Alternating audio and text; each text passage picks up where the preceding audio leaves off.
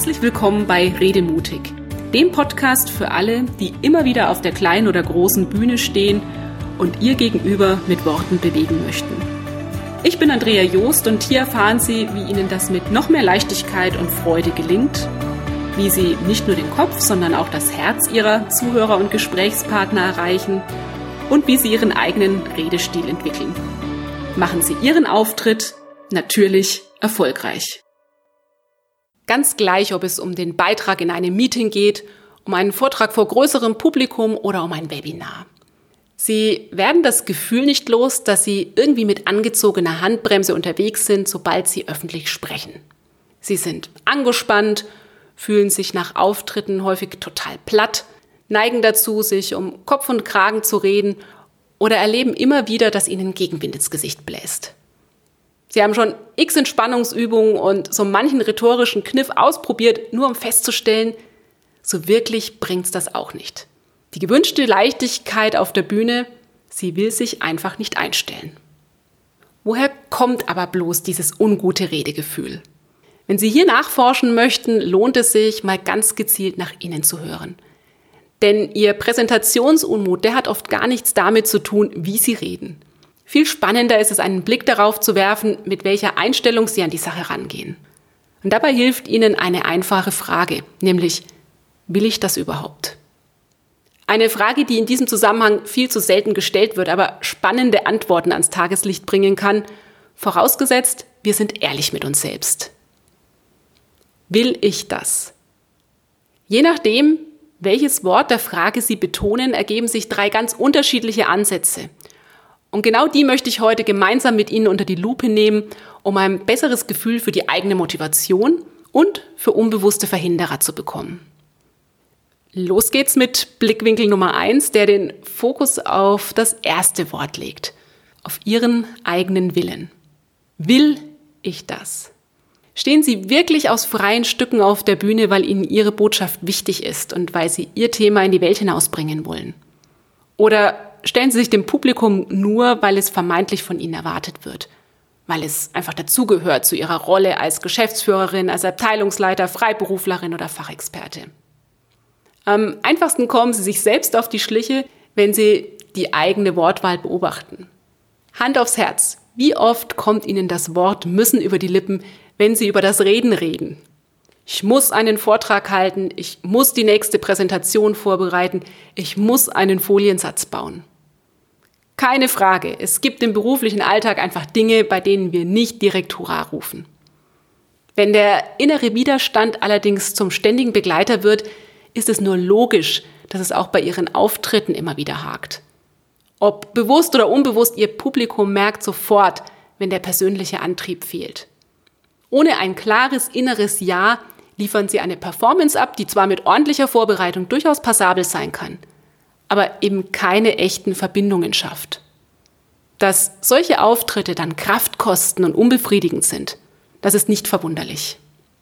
Wenn Sie nun der Meinung sind, dass das Reden einfach nicht Ihr Ding ist, Sie aber auf die Schnelle Ihre Situation nicht ändern können, dann nehmen Sie sich doch mal bewusst Zeit, um in sich zu gehen und herauszufinden, ob Ihr Redebeitrag nicht vielleicht doch den einen oder anderen Vorteil mit sich bringt.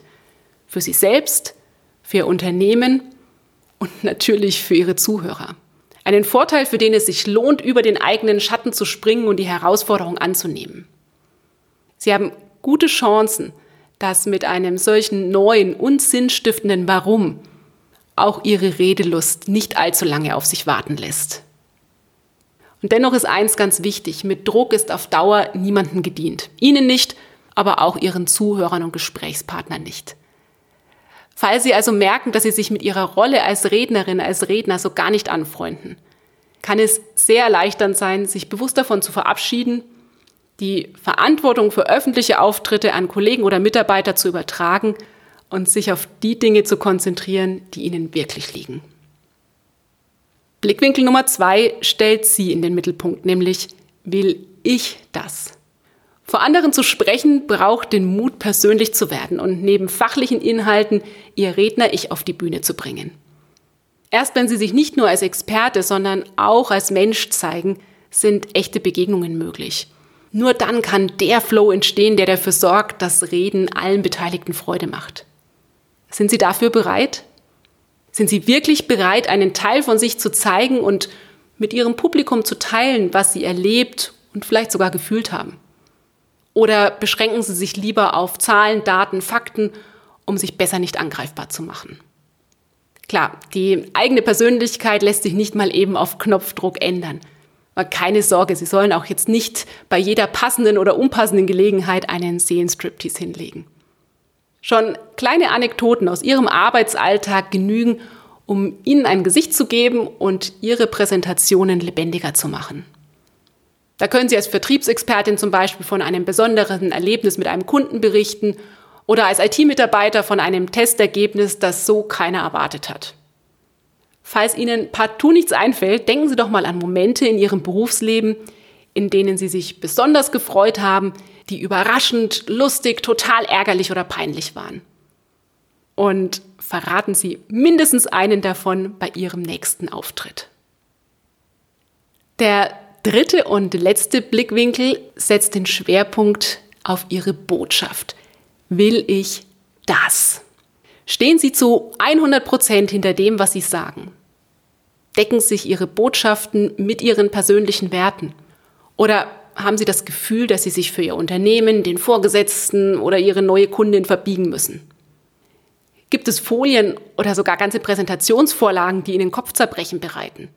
Würden Sie lieber frei reden, trauen sich aber nicht, weil doch eine PowerPoint-Präsentation ungeschriebenes Gesetz ist?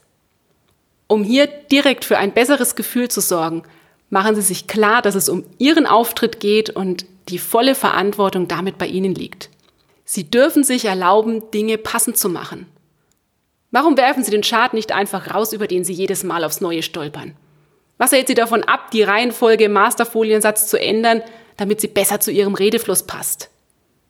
Gibt es vielleicht Möglichkeiten, Themen zu streichen, mit denen Sie auf Kriegsfuß stehen? Und falls nein, trauen Sie sich, die Ansatzpunkte herauszupicken, die Sie absolut vertreten können. Es geht einzig und allein darum, dass Sie überzeugen. Und das funktioniert nur, wenn Sie sich wohlfühlen.